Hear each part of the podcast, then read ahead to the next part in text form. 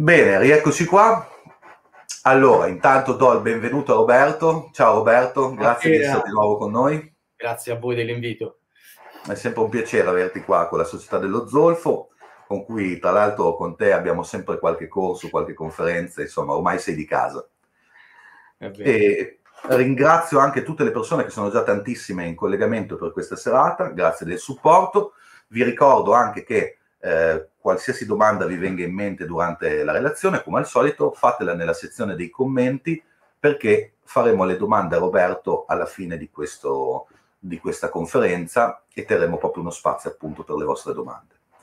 Bene, io adesso vi introduco Roberto, prima di fargli la prima domanda. Roberto Cecchetti è psicologo, analista filosofo, docente presso la scuola di psicoterapia Eric Fromm di Prato Padova, ha pubblicato saggi su diverse riviste ed è autore dei volumi La metrica dell'apparenza e Il ritmo del desiderio da Jung alle pratiche filosofiche, uscito per Mimesis nel 2019.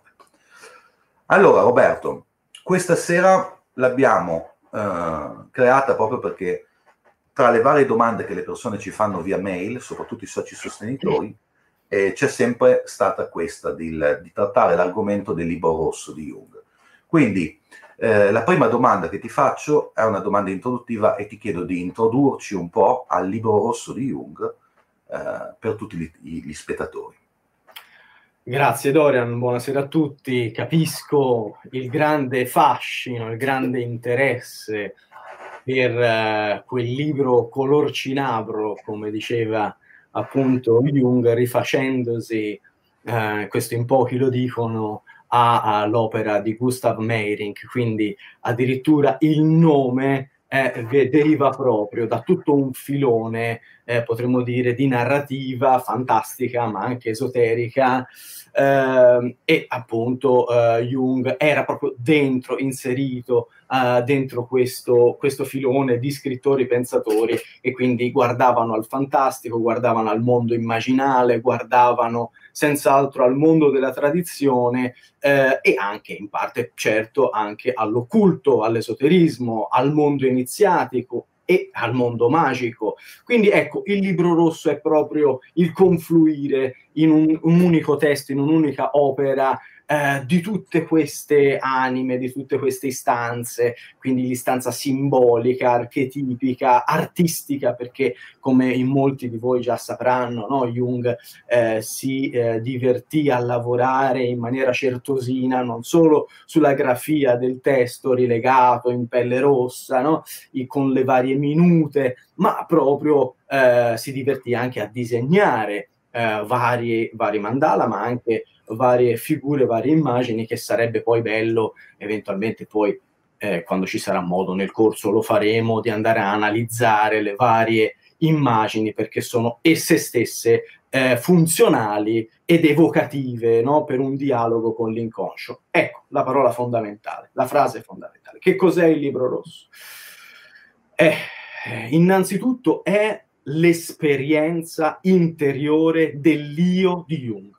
Quindi, se noi dovessimo dire che cos'è questo testo, è un testo assolutamente eh, intimo, tanto che eh, Jung stesso eh, e i familiari, dopo la morte di Jung nel 61, non volevano pubblicarlo, fu pubblicato poi postumo nel 2009. Questo proprio per ragioni di riservatezza. Ecco, sembrava evidentemente di andare a squadernare proprio l'inconscio vivo la materia viva dell'inconscio di Jung come paziente di se stesso, potremmo dire così, come paziente di se stesso.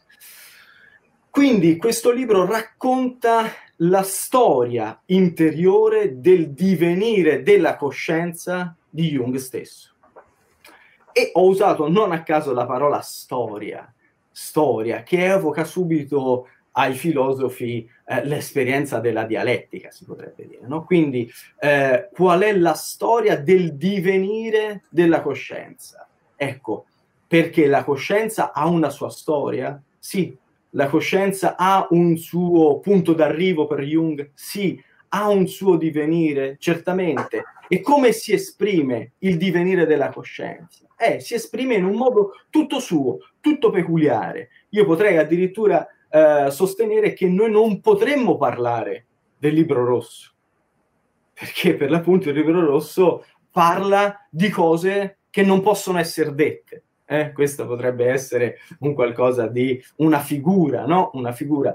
Però per eh, ricordarsi sempre che per Jung l'esperire, cioè la dimensione esperienziale, è in ultima istanza un qualcosa che deve essere custodito eh, come completamente intimo, indicibile, inafferrabile, ineffabile. Da qui anche, per l'appunto, nel libro rosso, poi chi avrà voglia e modo eh, lo potrà leggere, lo potrà vedere, il confronto proprio anche con il problema del linguaggio. Quindi il libro rosso è anche un superamento, potremmo dire, dell'esperienza del conoscere. Questo mi piace sottolinearlo. Cioè, potremmo dire che la gnoseologia, cioè la teoria della conoscenza implicita nel libro rosso, è una teoria, dice Jung, io non mi rifaccio né alla scienza da una parte né all'esperienza della Chiesa dall'altra o delle Chiese dall'altra. Cioè la mia esperienza non può essere più imitazione, non può essere più imitazione di niente, quindi non può essere più parte di nessuna esperienza, diciamo, ecclesiastica, e dall'altro lato però non può essere nemmeno una scienza per come viene intesa in termini moderni.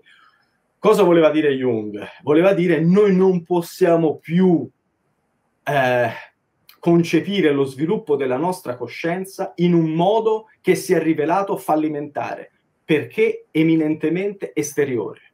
Dobbiamo cominciare a rimboccarsi le maniche e a sviluppare la nostra coscienza in un modo del tutto unico, del tutto personale, del tutto peculiare. In questa unicità, però, al contempo, ecco la magia, eh, potremmo dire, in questa unicità scopriamo una dimensione che invece è collettiva. Quindi eh, nell'andare nel profondo, nello scoprire i simboli, gli archetipi, il disvelamento del farsi della coscienza, ecco che lì, in quel viaggio lì, noi scopriamo che questo viaggio in parte è anche condiviso, quindi in parte è anche universale. Ecco perché Jung dice la storia eh, di questo sviluppo, il dialogo dell'io con queste mie figure interiori è uno sviluppo peculiare, unico, ma collettivo. Ecco, abbiamo qua già il grande raffronto fra inconscio individuale, inconscio collettivo come grande categorie del pensiero junghiano, grandi eh, teorie che Jung, che Jung appunto introduce nella sua psicologia del profondo. Allora che cos'è il libro rosso? È tante cose, vedete, è anche l'annuncio del messaggio profetico del profondo. Il profondo di Jung a un certo punto chiede la parola, deve parlare e lo fa con fare assolutamente profetico. Quindi deve venire a galla, deve eh, esprimersi. E allora il, re, il, il, libro rosso è anche il resoconto eh, di quello che è la nascita, Jung dice, del Dio interiore. Deve nascere un Dio interiore che Jung coverà e spiegherà come si fa a covare un Dio interiore ma questo Dio interiore che deve rinascere come in una Pasqua della psiche, potremmo dire in una Pasqua della personalità, in una festa di rinascita, ecco, questo è proprio il compito di ciascuno. Allora Jung rimanda proprio esattamente a questo compito. Tema dell'imitazione. Non possiamo appunto più imitare Cristo. Eh, buonasera a, intanto Axis Moon e a Marco Maculotti. Allora, non possiamo più assolutamente illudersi che basti imitare. Quindi l'imitatio Christi non può essere più perpetrata. Bisogna diventare noi stessi Cristo, dice io. E qui c'è uno sfaldamento, un salto con, proprio storico, diremo noi, un compito che Jung intravede per l'uomo del futuro, per l'uomo della modernità, per l'uomo di oggi, un compito che poi in realtà sembra assolutamente eluso, a non dire poi completamente fallimentare da parte nostra, no? però di prendere in consegna quello che era anche il messaggio niciano dell'Ubermensch, dell'oltreuomo. Essere oltreuomini che cosa significa? Non avere più riferimenti. Quindi nell'assoluta uh, spaesante libertà che la modernità ci propone, quindi come assenza di modelli di riferimento, essere in grado noi stessi una volta da capo e per la prima volta di creare e di individuare, individuare eh? quindi la nostra unicità, di creare la nostra unicità. Questa nostra unicità poi in realtà non è altro che la formazione di un destino, come dice Jung, personale. La parola destino è eh, fortemente connotata perché eh, sia da pensatori che precedono Jung, ma poi tutti i grandi successori di Jung saranno molto profondamente interessati alla questione dello sviluppo di un destino individuale. Questo lo vediamo proprio in quelle che Jung chiama, ed è una componente del libro rosso, ed è una componente forte del libro rosso, le cosiddette religioni misteriche a carattere iniziatico, che lui recupera, studia, riprende, ecco perché nel libro rosso confluisce tutto questo materiale. Ebbene, lui dice all'interno dell'esperienza che lui chiama religiosa iniziatica, misterico iniziatica, può avvenire un salto ontologico nell'essere umano, cioè uno scatto di qualità, potremmo dire, dell'essere, quindi de- che, che, che eh, connota ciascuno di noi, no? Ecco, quindi il libro rosso in ultima istanza è un dialogo con le figure che Jung eh, incontra attraverso un'esperienza simile a quella della psicosi, eh, in cui lui addirittura si preoccupa e, e dice ma qui sto diventando completamente matto perché ha delle visioni. Ecco, allora come si fa con gli psicotici? Per diminuire un pochino gli effetti soverchianti della potenza dell'inconscio, si fa parlare l'inconscio. Eh? Cosa ha da dire? Eh, allora qui poi ci sono tutte le questioni, no? Eh, il messaggio junghiano è un messaggio artistico? Le produzioni del profondo sono arte o sono qualcos'altro? Eh, lascio la domanda perché sarebbe lunghissimo, no? Ecco, ma tutto questo avvicendarsi di questioni.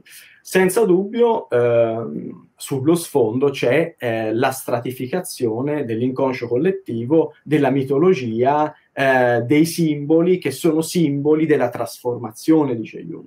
Cioè i simboli che compaiono eh, come elementi dell'inconscio sono simboli che permettono alla energia dell'inconscio, non dimentichiamo che per Jung l'inconscio è eh, dynamis, cioè è energia, e quindi libido, eh, questi simboli sono i trasformatori dell'inconscio. Ecco perché noi troviamo un sacco di immagini all'interno proprio del, del, cosiddetto libro rosso che in origine si chiamava Liber Novus, trascritto poi in realtà eh, dai libri, eh, quaderni neri, che erano dei quaderni su cui lui appuntò eh, inizialmente nel 13, siamo nel 1913, queste visioni e poi le assunse come compito.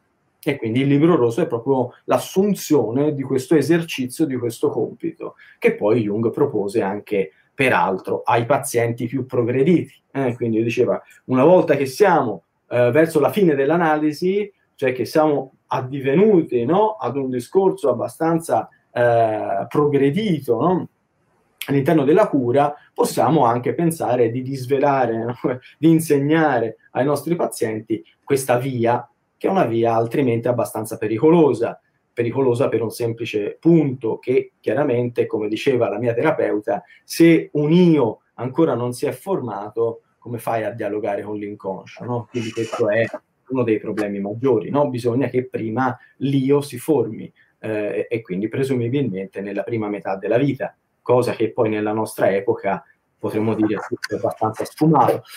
Se poi mi concedi eh, l'ultima, l'ultima cosa... Poi, poi, poi, fra le, quindi abbiamo da un lato Nietzsche, dall'altro lato l'Antico Testamento, in particolare il libro si apre con eh, l'ingresso nel deserto, quindi l'anima viene portata nel deserto, il deserto non solo come solitudine ma come assenza di parola, eh, così veniva, veniva, intesa dai sapienti eh, eh i, i, padri del deserto che conoscevano eh, la tradizione ebraica. No? Quindi eh, essere portati nel deserto. C'è la tradizione ebraica, c'è l'Antico Testamento, c'è soprattutto Elia, il profeta, c'è Nietzsche, c'è la Divina Commedia.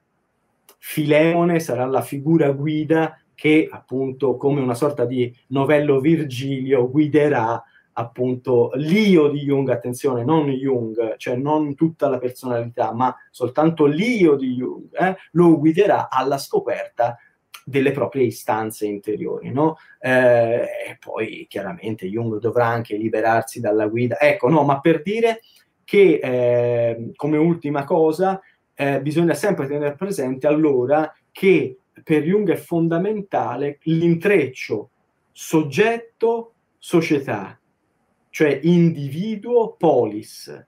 Dove è collocato l'individuo? In un momento storico, quindi la storia non solo della coscienza, ma anche la storia, come noi chiamiamo la storia esteriore, potremmo dire, il corso degli eventi. No? Questo è importante da capire perché Jung non avrebbe mai avuto le visioni che ha avuto, poi magari accenniamo a qualche visione che ha avuto, in un periodo storico differente.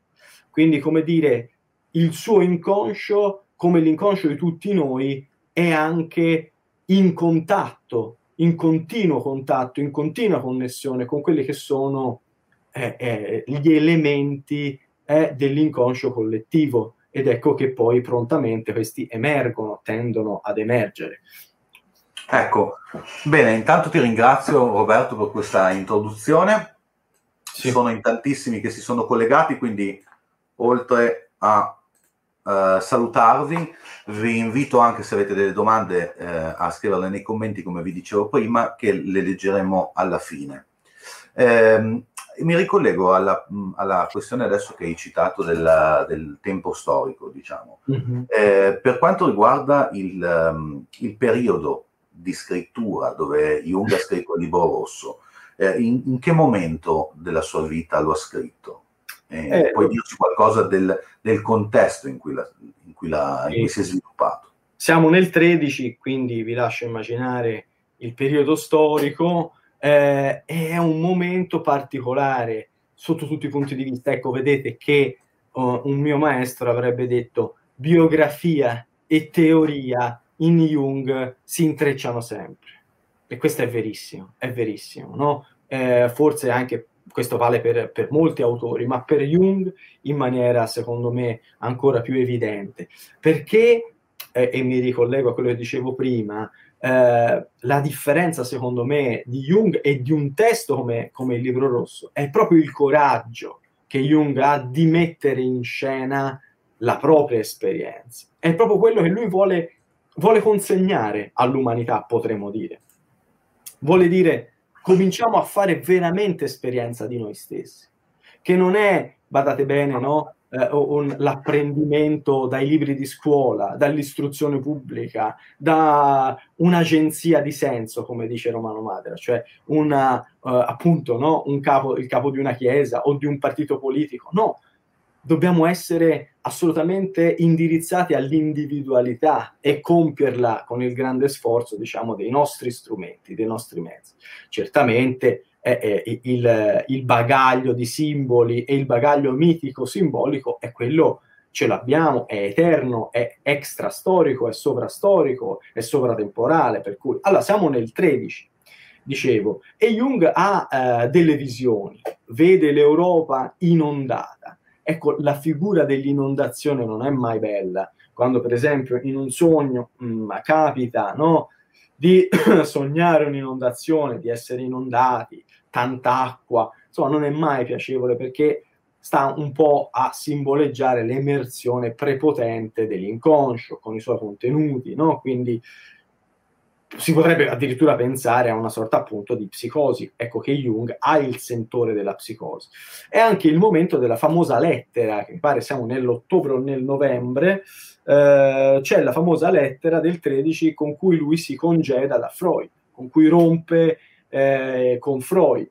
E su che cosa rompe, fra le altre cose? Eh, sull'intuizione differente della libido, che lui tratta in maniera diversa, rispetto a Freud in una maniera molto più ampia, molto più anche magica, se vogliamo, ecco, e anche sulla concezione eh, teleologica, cioè che ha un fine, l'inconscio che va verso un fine, verso il proprio compri- compimento, e attraverso l'espressione no, di questo bagaglio di simboli che è l'inconscio collettivo altra cosa con cui ebbe da discostarsi dal, dalla prima impronta, diciamo, dal primo legame freudiano, perché poi Freud non fu mai un vero e proprio maestro, possiamo dire, per Jung, insomma, lui ha tutta la sua, la sua visione, la sua... Eh, quindi, se mi chiedi dove siamo, siamo in un momento in cui Jung stesso si meraviglia del fatto che le sue stesse visioni, ecco, torna al discorso di prima, si intrecciano con la realtà cioè lui eh, rimane folgorato dal fatto che eh, la visione del sangue, la visione dell'inondazione, a un certo punto lui capisce, allora non, non era riferita esclusivamente o solamente alla mia condizione individuale, intrapsichica si direbbe, personale, della mia equazione personale, ma aveva invece a che fare con un contesto storico, sociale, con quella che lui poi chiamerà un'epidemia psichica e dice attenzione ragazzi perché di epidemie psichiche ce ne saranno molte e individua proprio nel, eh, nel ehm, motore di queste epidemie psichiche la paura, il terrore eh? e questo ci deve far pensare a qualcosa di attuale, no? secondo me, se vogliamo mettere in, in rilievo quanto potere ha avuto nei nostri giorni il terrore, la paura di morire, la paura di, di ammalarsi, la paura del contagio, no? tutte questioni che per Jung sarebbero state eh, importantissime, decisive, perché avrebbe visto in questo eh, chiaramente il, ehm, eh, dire, il motivo scatenante di una mh, chiara epidemia psichica. Quindi lui si accorge che quello che sente in se stesso è anche in connessione con ciò che avviene fuori.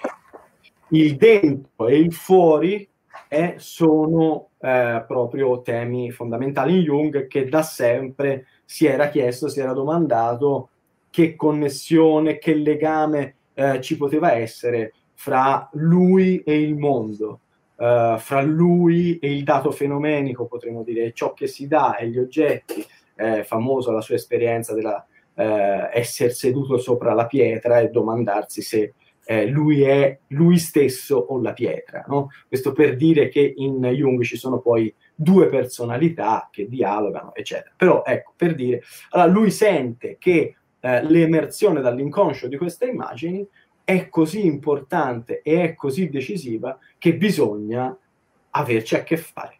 Bisogna cominciare a dialogare con queste immagini perché probabilmente ci vogliono dire qualcosa di profondo. Ed ecco che il libro rosso si apre con l'annuncio del profondo.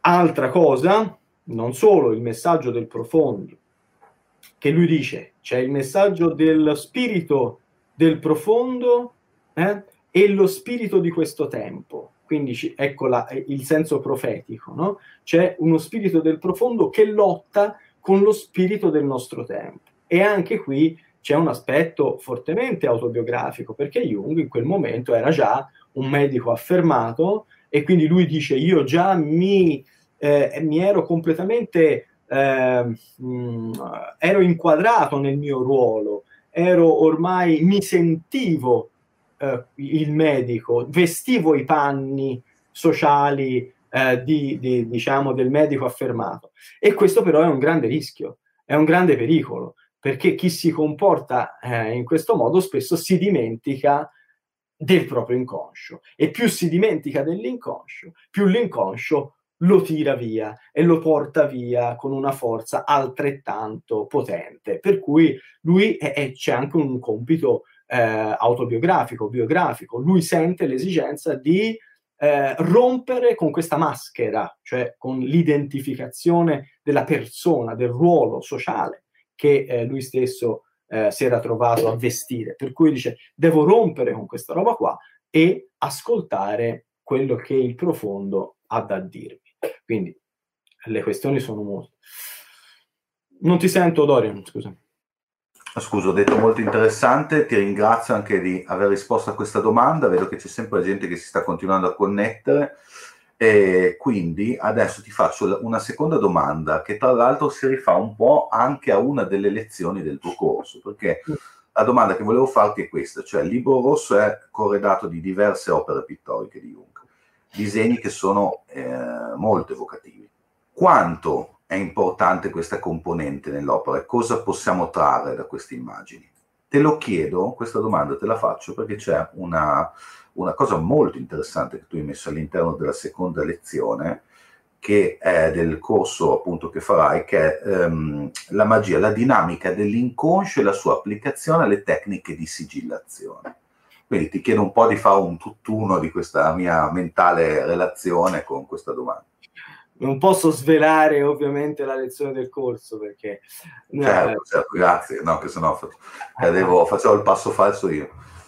No, no, però eh, questo perché, vabbè, le ragioni sono troppo complesse ora, però diciamo che l'immagine, il mondo immaginale, no? e qui ci ricordiamo anche della lezione poi di Corbin, degli, ma anche di Hillman, no? che riprende tutto, tutto, il bagaglio junghiano dell'immagine. L'immagine in realtà che cos'è? Eh beh, è, è anche, anche lì, è un qualcosa che serve a trasformare il mondo, eh, il mondo emotivo, il mondo pulsionale, eh, ha una funzione trasformativa. Ecco, e questo è molto importante perché se l'archetipo è un qualcosa che filtra l'esperienza, cioè dice Jung, gli archetipi in realtà sono sorte, una sorta di filtro che noi mettiamo fra noi e l'esperienza, cioè leggiamo il mondo attraverso l'archetipo. Eh? E quindi l'immagine ha un ruolo fondamentale perché l'immagine è l'espressione diretta potremmo dire, della nostra libido, quindi del nostro desiderio, del nostro inconscio. Ecco che eh, l'immagine allora diventa uh, un motivo di riflessione profonda per Jung stesso che attraverso l'immagine attiva l'inconscio.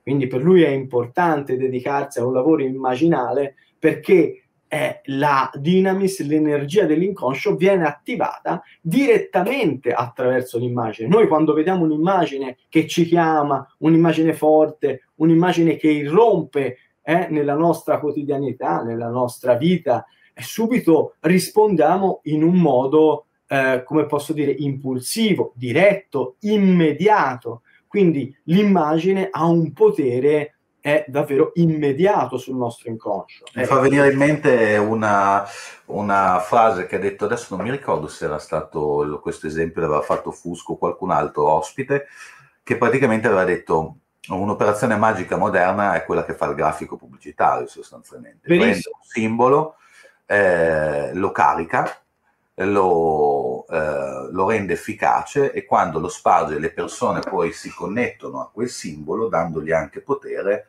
creano fondamentalmente questa, questa condizione. Entra nell'inconscio, no? se guardiamo il, la pubblicità una, della Coca-Cola, piuttosto che se vediamo il simbolo della Mercedes, eccetera, sono tutte cose che bene o male sono adesso diventate dei, quasi dei simboli, no? in qualche modo.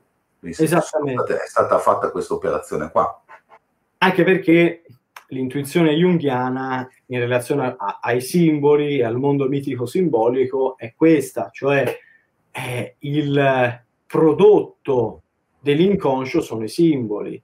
E come si producono i simboli e addirittura il rituale, il mondo mitico, la narrazione mitica, da dove vengono? Vengono, e questo lui lo scopre proprio in quegli anni, nell'altra opera imprescindibile che è simboli della trasformazione, cioè lui capisce che l'energia che spontaneamente, inconsciamente è diretta verso l'imago materna, cioè verso l'immagine della madre, e trova uno sbarramento, non può andare direttamente sul materno e da lì si riconverte come simbolo nel mondo eh, diciamo esterno, quindi crea un mondo simbolico e quindi è la libido che in ultima istanza crea questo mondo.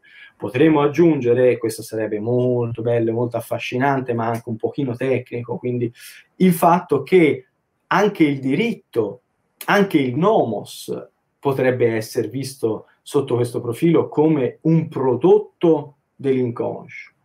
E questo è interessante perché Jung dà proprio uh, seguito a quelle che furono le intuizioni di un uh, grande giurista che fu uh, Bachofen e che lui ebbe modo di conoscere, il quale appunto scrisse sul uh, diritto materno, come viene chiamato, uh, e uh, si avvide di una cosa importantissima, cioè che le grandi istituzioni giuridiche in ultima istanza erano un prodotto dell'inconscio collettivo. E questa è un'intuizione che arriva proprio da un giurista. Jung la riprende più o meno esplicitamente, però comprende questa cosa fondamentale e questo ci dà una chiave ermeneutica interpretativa per il presente. Allora viviamo in un mondo in cui le relazioni eh, fra soggetti sono dettate da un diritto che è il prodotto, l'emersione eh, dell'inconscio personale e collettivo. Eh, questo è un discorso abbastanza complicato, ma per capire quanto la psicologia junghiana oggi sia anche un po' messa da parte, ma invece darebbe proprio dei grandi frutti anche sulla riflessione sociopolitica e quindi certo. collettiva per. Bene, allora vado avanti con le nostre domande, eh, invitando le persone in ascolto, se vogliono già, a fare le, le loro in modo da, da, da, selezionarle dopo quando faremo le domande del pubblico. Nostra, un'altra domanda che ti volevo fare era mh, riguardo la veste del libro rosso. Cioè viene eh, presentato in forma medievaleggiante, capi lettera miniati, stile gotico. Come mai questa, c'è stata questa scelta stilistica? Eh, questo semplicemente perché Jung era eh, appassionato di storia, appassionato di mitologia, grande conoscitore di religioni, amico di Mircea Eliade, con cui aveva appunto una corrispondenza. Quindi per lui eh, l'intuizione dell'importanza della stratificazione storica per l'inconscio è fondamentale. Cioè lui capiva che ognuno di noi è il prodotto di una stratificazione anche storica, che si riflette nel nostro inconscio quindi, e nei simboli del nostro inconscio. Quindi lui addirittura attraverso un sogno, quindi un'esperienza sua intima, scopre l'inconscio collettivo, lo scopre attraverso un sogno, quindi una visione onirica. E lui in questo sogno, eh, qualcuno di voi sicuramente lo conoscerà, eh, scende sempre di più in una scala e via via si accorge che mano a mano che scende, che va nel profondo, le ere, le epoche eh, storiche vanno, diciamo, sempre di più verso il mondo preistorico, verso l'antichità. Ecco, allora da lì lui ha l'intuizione del fatto che probabilmente il nostro inconscio è stratificato, è storicamente stratificato. Questo perché, e poi chiaramente questa veste allude anche al fatto che questa è l'opera, è l'opera somma, perché narra, come dicevo, della nascita di un Dio. Ma che cos'è la nascita di un Dio? Perché anche qui bisogna capirsi, Jung è bravissimo a ritradurre tutto questo linguaggio in un linguaggio per noi più eh, comprensibile, no? più vicino, più prossimo. Dio non è altro che un nuovo senso, la nascita di un nuovo senso. Che cos'è il senso? Ciò a cui noi diamo valore, ciò a cui noi diamo credito, ciò che noi desideriamo, ciò che noi guardiamo con, con profondo riguardo e con profonda venerazione. E questo è il, no, il, il senso superiore, dice Jung. Anche qua, come in tutto l'impianto junghiano, il senso superiore non può che nascere dallo scontro di due polarità, perché Jung procede sempre in questo modo qua. Ci sono due polarità che si scontrano e quali sono? Il senso e il controsenso. Il senso è rappresentato dall'eroe, il controsenso è in qualche modo eh, il, la necessità che l'eroe uccida se stesso, dice Jung. Quindi dall'uccisione e dal peregrinare eh, del, dell'eroe nel, nel controsenso può nascere un senso superiore, un essere superiore e questa è la funzione trascendente, dice Jung, funzione essenziale della psiche, che ci porta a uno stadio sempre più avanzato, sempre superiore, no? È un trascendersi continuo eh, e per cui eh, questa è la visione eh, anche chiaramente per cui Jung dice bisogna raggiungere l'individuazione. Eh. Come si raggiunge l'individuazione? Cioè la totalità della personalità e quindi il farsi del sé, il sé come totalità della personalità, la si raggiunge attraverso questo movimento a spirale che avviene poi attraverso lo scontro fra polarità opposte, il senso e il controsenso. E qui, se uno comincia a leggere il libro rosso, è subito introdotto nel controsenso, cioè è subito introdotto in un mondo folle. Allora lì il pericolo è quello, dice Jung, non bisogna farsi prendere, come è successo a Nietzsche, dalla follia. Bisogna essere consapevoli che l'operazione che stiamo facendo è un'operazione folle, ma va fatta. Ecco la difficoltà. Dobbiamo assumersi il compito di essere anche pronti, dice Jung, a vivere tutto ciò che non abbiamo vissuto. Questo è il controsenso, ciò che per noi non ha senso, ciò che dobbiamo ancora vedere, ciò che dobbiamo ancora esplorare, ciò che non conosciamo della nostra personalità. Eh, non è altro che questo. Quindi la certo. nascita di Dio è questa, la nascita di un nuovo senso all'interno appunto della personalità di Jung.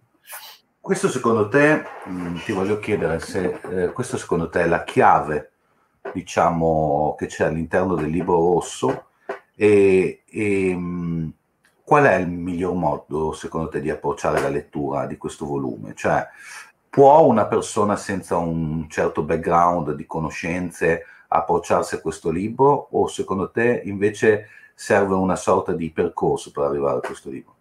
Allora, io non sono nessuno per negare una lettura, a, a, a, ovviamente.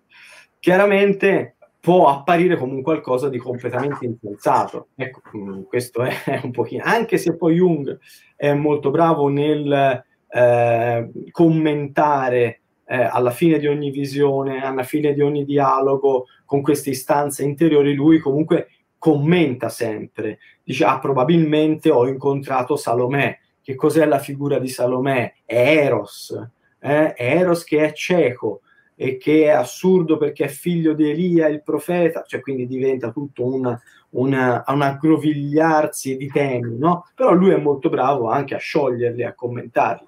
Se si ha la volontà di provare, perché no? Il mio consiglio però è quello, casomai, di eh, approfondire almeno simboli della trasformazione, perché da lì si capisce tutto quello che sta dietro a questo lavoro, che appunto è biografico ma anche teorico. Quindi bisogna sempre tenere insieme questi due aspetti. Il lavoro dell'inconscio dici delle corrispondenze, eccetera, eccetera, quello anche legato al sogno poi, no? Esatto, che, cos'è, che cosa fa il desiderio, perché la libido, che cosa significa appunto che c'è un divenire, che cosa vuol dire imago materna, che cosa significa eh, introversione, estroversione, eh, che cosa significa differenziazione della coscienza dall'inconscio, anche questo è uno dei temi capitali della psicologia jungiana e post-jungiana, quindi la coscienza inizialmente è un tutt'uno con l'inconscio, quindi il grande compito è un compito di differenziazione dall'inconscio. Ma allora noi siamo originariamente inconsci? Sì, questa è la risposta di Jung. Noi siamo originariamente completamente in mano alle forze dell'inconscio e più le disconosciamo e più le forze dell'inconscio ci dominano.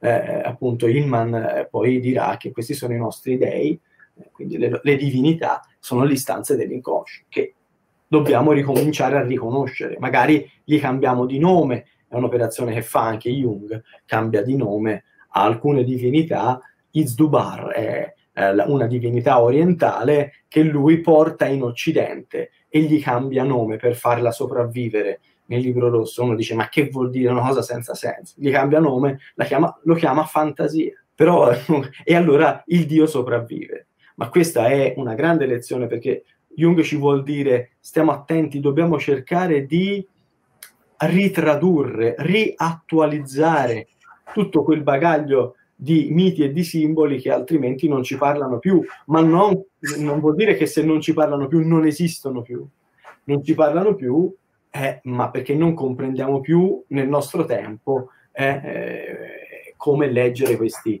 questi, grandi, questi grandi nomi degli dei.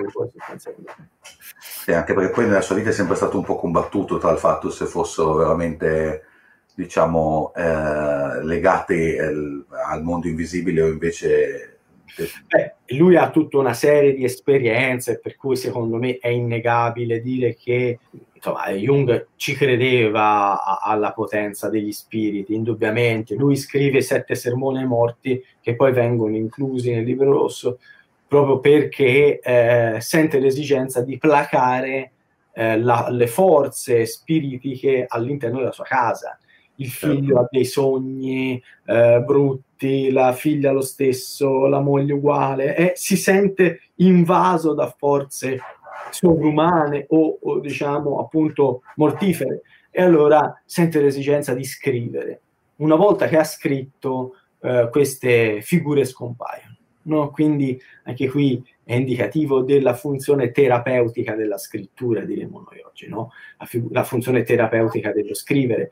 Poi questa cosa può essere presa eh, più o meno eh, seriamente, no? ma eh, Jung ha tutta una serie di esperienze. Certo, certo, non te l'ho detto apposta perché le riporta, insomma, sono spesso riportate, è sempre stato un po' a cavallo, no?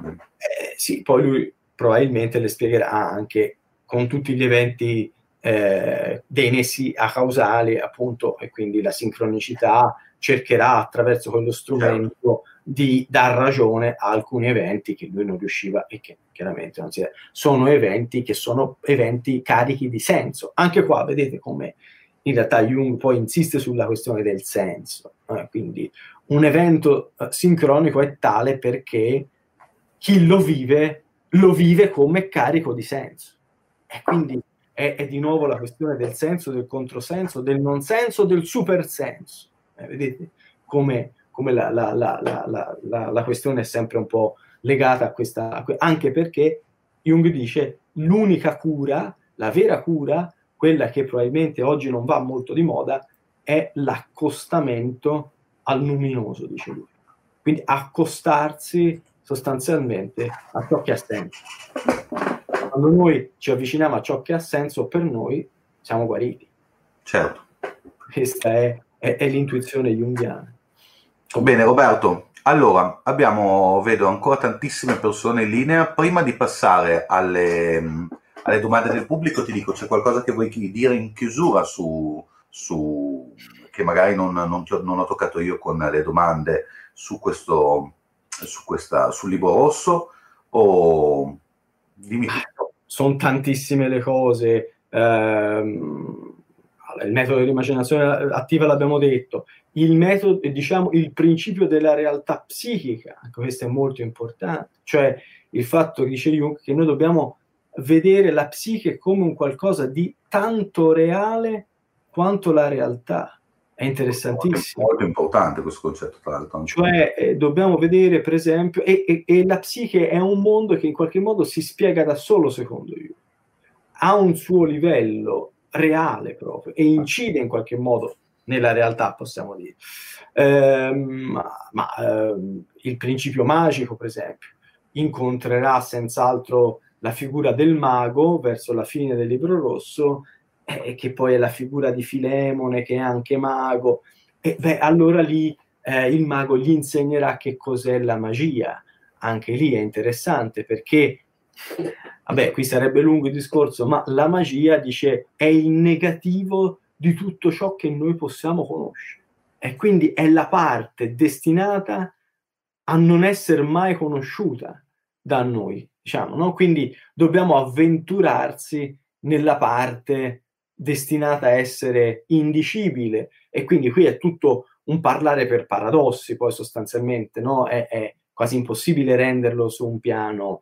Eh, vedo qua che qualcuno scrive Abraxas. Abraxas è, è, è, una figura centrale perché è la congiunzione di Dio e diavolo e quindi è un aspetto essenziale per Jung. Come vedete, ancora una volta, c'è l- la grande tensione al compimento di una nozze, diciamo delle nozze alchemiche, di una coniunzio eh, oppositorum, no? di cercare di mettere insieme gli opposti. Come possono stare insieme Dio e il demonio, Dio e eh, diciamo tutto ciò che è invece, dice Jung, dionisiaco, niscianamente, quindi danza, eh, e, e, estaticità, eh, ma anche godimento, lussuria, diabolico Come stanno insieme queste cose? Jung si accorge che stare soltanto nell'immobilità di Dio ci uccide. Abbiamo bisogno del lato diabolico, abbiamo bisogno del lato dinamico, diremo così, del sangue, della carne, della danza, eh, del godimento, del piacere, perché quello è un motore importantissimo, no?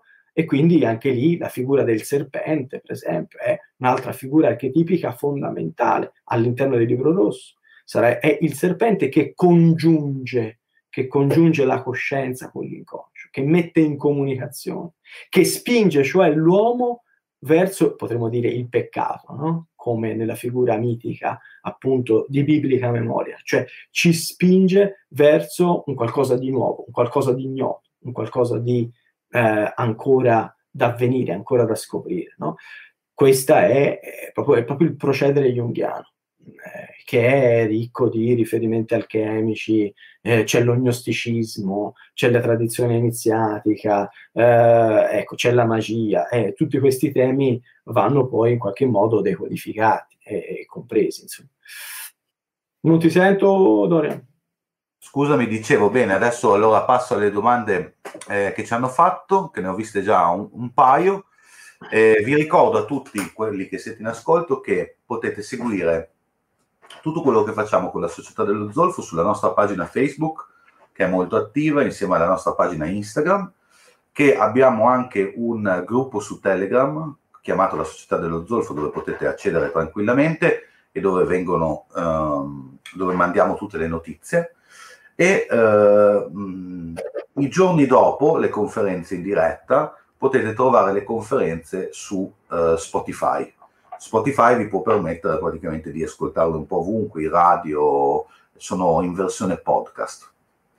Bene, e, e poi inoltre vi ehm, ricordo anche che questa sera in apertura ho annunciato proprio che Roberto terrà un corso da marzo da noi che sarà proprio su Jung e si chiamerà corso base per la pratica psichica, magica e spirituale lunedì uscirà e da lunedì saranno aperte ufficialmente le iscrizioni.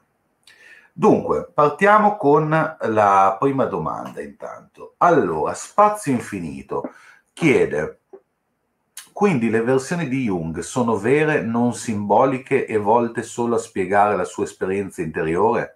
Ha davvero creduto di impazzire? Ah, le visioni di Jung sono vere nel senso che sono le sue, eh, quindi sono vere. No? Tanto grazie per per la domanda. Eh, so, cioè, allora, il fatto che sia, ecco, questo è importante, no? Il fatto che una cosa sia simbolica per Jung non significa che, non sia reale. Questo è importante, cioè la realtà del piano simbolico è reale. Eh, quindi eh, questo intreccio che è anche da, da, da comprendere, no? Quindi diciamo le visioni di Jung sono visioni vere, certamente, intanto in quanto sono visioni eh, e, e, sono simboliche, e poi e quindi parlano di una verità che è la verità della psiche. In quel particolare frangente lui si accorge proprio del fatto che eh, c'è anche una corrispondenza con quello che probabilmente Spazio Infinito eh, definisce la realtà, cioè quindi con il corso degli eventi. Questo mh, appunto lo porta anche all'idea eh, diciamo, sono prossimo, dice Jung, alla psicosi, eh, senz'altro, perché l'irrompere di queste immagini è talmente forte che lui sente che non riesce più a tenerle a freno, a tenerle a bada, fa se spesso, diciamo, 3-4 volte lo stesso sogno in cui sogna l'inondazione, sogna il sangue, sogna l'Europa calpestata dal piede di un gigante, poi arriverà la guerra. Quindi tutte queste visioni sono visioni premonitrici, eh, si potrebbe anche dire, pensare, sostenere che quando eh, l'inconscio di un individuo è così eh, in connessione no? con lo spirito del tempo, con eh, lo spirito del profondo, è collettivo, ebbene allora può darsi che abbia delle esperienze eh, di questo tipo qua, ecco, insomma, che quindi non sono soltanto di Jung, ma che possono presentarsi, diciamo, anche nella nostra esperienza quotidiana, personale, normale. Bene, allora intanto grazie Roberto per, uh, per, la risposta, passo alle altre. vi eh, comunico anche a tutti voi che siete in ascolto, ancora tutti qui presenti, che per la prima volta da quando abbiamo iniziato a fare le conferenze online, siamo praticamente abbiamo qualche minuto in più, cioè siamo, abbiamo finito questa volta in anticipo. Questo vi permette di poter tartassare di domande il nostro ospite perché abbiamo ancora un po' di tempo. Quindi potete tranquillamente, ecco, anche se vengono in mente adesso, scriverle perché abbiamo ancora un po' di tempo e so, so, siamo molto fieri con la società dello Zolfo che a questo punto le, le, puntate diventano un po' fatte da chi ci ascolta, perché fanno sempre molte domande solitamente. Vado con la seconda. Nicole Giacometti dice: Buonasera, il libro rosso di Jung può essere paragonato ad un'autolettera del proprio libro della Cascia oppure alla ricerca della pietra filosofale degli alchimisti? Sì, senz'altro, una ricerca della pietra filosofale, sì, Qui c'è da dire che eh, poi Jung ha, diciamo, svilupperà, perché Jung poi si dedicherà al libro rosso fino all'anno prima della morte, eh, sostanzialmente, muore nel 61, si dedicherà al libro rosso fino al 59, anche se le, il grosso delle visioni lui le avrà fra il 13 e il 20, diciamo grosso modo. Eh, poi dopo si dedicherà comunque a, a rileggere, risistemare, tutto diciamo, la, la, l'impianto del libro rosso, che poi si divide in tre parti, ma questo adesso non ci dilunghiamo. Ma diciamo, quindi poi lui riprenderà anche tutta la tradizione alchemica, quindi senz'altro nella tradizione alchemica che cosa scoprirà Jung e questo in parte lo deve alla tradizione anche italiana di chi in Italia aveva approfondito l'ermetismo. Quindi eh, Jung capì che eh, la, gli alchimisti proiettavano nella materia eh, ciò che avveniva, nella, ciò che faceva parte della dinamica psichica soggettiva. Quindi diciamo il lavoro dell'alchimista era un lavoro, dice Jung, di proiezioni. Chiaramente non si parlava eh, di elementi, no? ma si parlava di elementi psichici, secondo Jung. Fra l'altro il parallelo è molto interessante con l'alchimia perché attraverso Eliade, il confronto, eh, capisce, Jung intuisce che come nell'alchimia, così nella psicologia li, i metalli tendono naturalmente, progressivamente a diventare oro. L'oro, quindi l'energia solare luminosa, eccetera, eccetera, la, la coscienza come coscienza luminosa, no? apollinea luminosa. Allora lui dice, questo processo è un processo, come avevano capito gli alchimisti, del tutto naturale. L'alchimista non fa altro che accelerare quello che è lo sviluppo della natura, eh? perché lo deve portare a compimento. E quindi va bene, tornando a noi, eh, il discorso sul lapis, quindi sulla pietra, è fondamentale perché per Jung è un rimando a Cristo quando io ho detto inizialmente non bisogna più imitare, ma bisogna farsi Cristo, bisogna diventare noi stessi la divinità. E, e questo è esattamente in linea con uh, quello che eh, chiedeva il nostro amico, insomma, la nostra amica. Bene. E la seconda domanda, l'altra domanda, scusami, terza. questa, terza, terza, sì, terza, adesso Adesso ne stanno arrivando, quindi preparati. Light Gray chiede: Buonasera, tanti problemi della nostra società mi sembrano conseguenza della lontananza dal mondo archetipico. È possibile riavvicinare le persone a questi contenuti o sono destinati a essere esoterici? Eh beh, questa è una domanda che, che meriterebbe un, una serata, no? Allora, diciamo che in realtà il mondo archetipico è sempre presente eh, non illudiamoci che non ci sia. Quando noi proiettiamo l'ombra, quando noi abbiamo un'esperienza di anima, eh, queste sono, oppure quando in noi arriva la figura di un vecchio saggio, tutte queste sono figure archetipiche, sono istanze archetipiche che noi viviamo. Il problema è, le viviamo consapevolmente o no? E questa è la questione. Allora, per tornare all'attuali- all'attualità, diciamo, di tutto questo discorso, eh, dov'è che noi impariamo? E questo è il punto. Cioè, Jung ci ha servito su un piatto d'argento tutto questo ben di Dio, tutti questi concetti, tutta questa conoscenza che per lui erano le leggi eterne della psiche, no? eh, lui ce l'ha in qualche modo eh, consegnate, però eh, come si fa? Eh, abbiamo, abbiamo, noi preso eh, eh, su di noi queste domande, le abbiamo sviluppate, le abbiamo fatte nostre, oppure ci illudiamo che la nostra conoscenza sia apprendere a scuola dei concetti, no? E questo è il problema che, che Jung ci solleva. Allora, probabilmente potrei rispondere, ma eh, l'esperienza che noi facciamo è l'esperienza in stanza d'analisi, quando eh, facciamo la clinica. Probabilmente lì, se si ha un buon terapeuta, poi gli orientamenti di oggi sono molto distanti in parte dalla psicodinamica, no? Ma diciamo, se si va da uno psicoterapeuta psicodinamico, generalmente si ha la possibilità di fare esperienza di questa roba qua. Altrimenti non si fa esperienza di questa roba qua. E questo è molto pericoloso, perché eh, poi ovviamente viviamo completamente dominati dall'inconscio, no? E i risultati mi pare siano sotto gli occhi di tutti. Bene, Mermaid tra l'altro in questo momento ha scritto che le domande di stasera sono incredibili e Sara Fabri dice eh, belle domande. Quindi anche io, a nome di tutta la società dello Zolfo, vi ringrazio perché il, il pubblico è sempre una, una, parte integrante appunto delle nostre conferenze online, specialmente stasera che abbiamo un po' di tempo in più, quindi grazie a tutti voi. C'è una domanda, eh, Dorian, molto interessante, che se mi posso prendere un minuto, vai, vai. di Nick, che è secondo me allora. la che è la domanda. Perché la... chiede, scusami eh, che la, la, la, dico, perché la psicologia e la medicina moderna sembrano allontanarsi da Jung?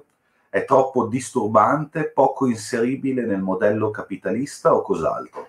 È un po' tutto questo. Cioè, possiamo dire che mediame, mediamente, eh, mica sempre per carità, ma me, quella è un po' anche la mia esperienza, cioè mediamente quando uno, si rivol- quando uno va dal medico, il piano eh, psichico viene completamente trascurato, quasi sempre, quasi sempre. E l'80% delle persone che vanno da un medico di base spesso hanno soltanto, cioè soltanto, hanno un, un problema a livello psicologico.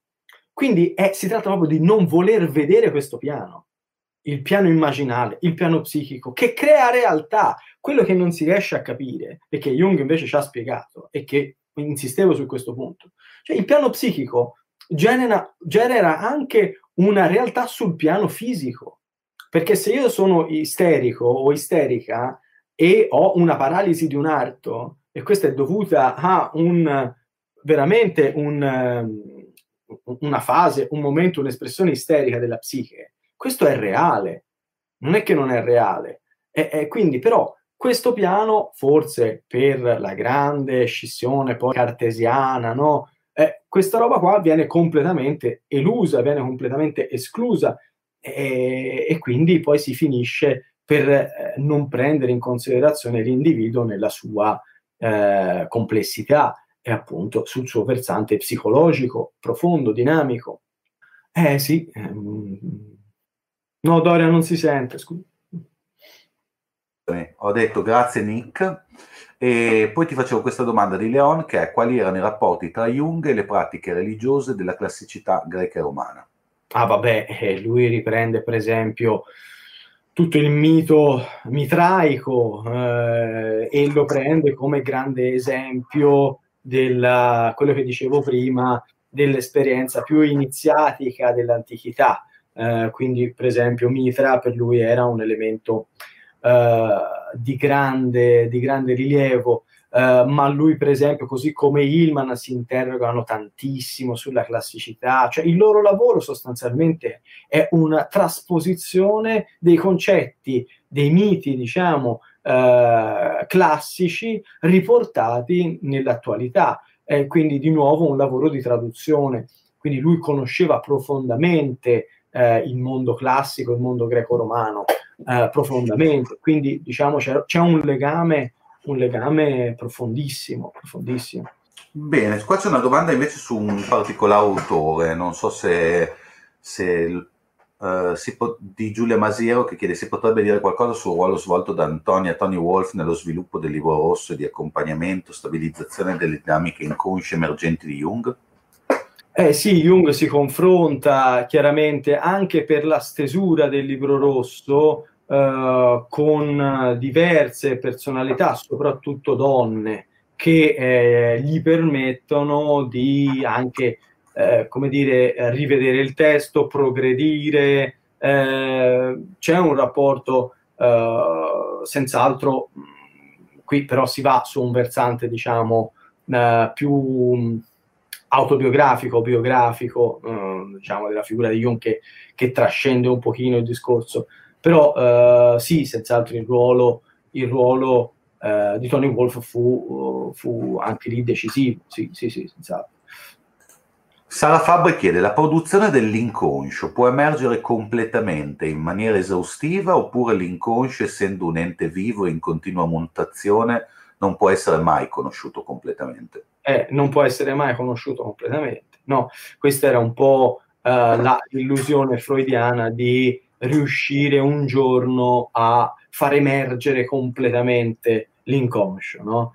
Eh, ma dice no, questo non è possibile, infatti l'analisi deve essere eterna, non finisce mai, eh, eh, però per dire che eh, è in continua mutazione e non può essere certamente, infatti la, il lavoro di individuazione e di compimento è in realtà sempre un lavoro in divenire, no? non c'è mai Ecco perché quando arriva qualcuno e dice ma io l'individuazione l'ho già raggiunta, ora sono su una fase diversa, ma insomma lo guardo sempre con un certo sospetto perché appunto insomma raggiungere eh, un, una situazione di, di, forse dopo la morte, ecco mi, viene da dire, ecco, ma prosciugare l'inconscio eh, è un qualcosa di impossibile.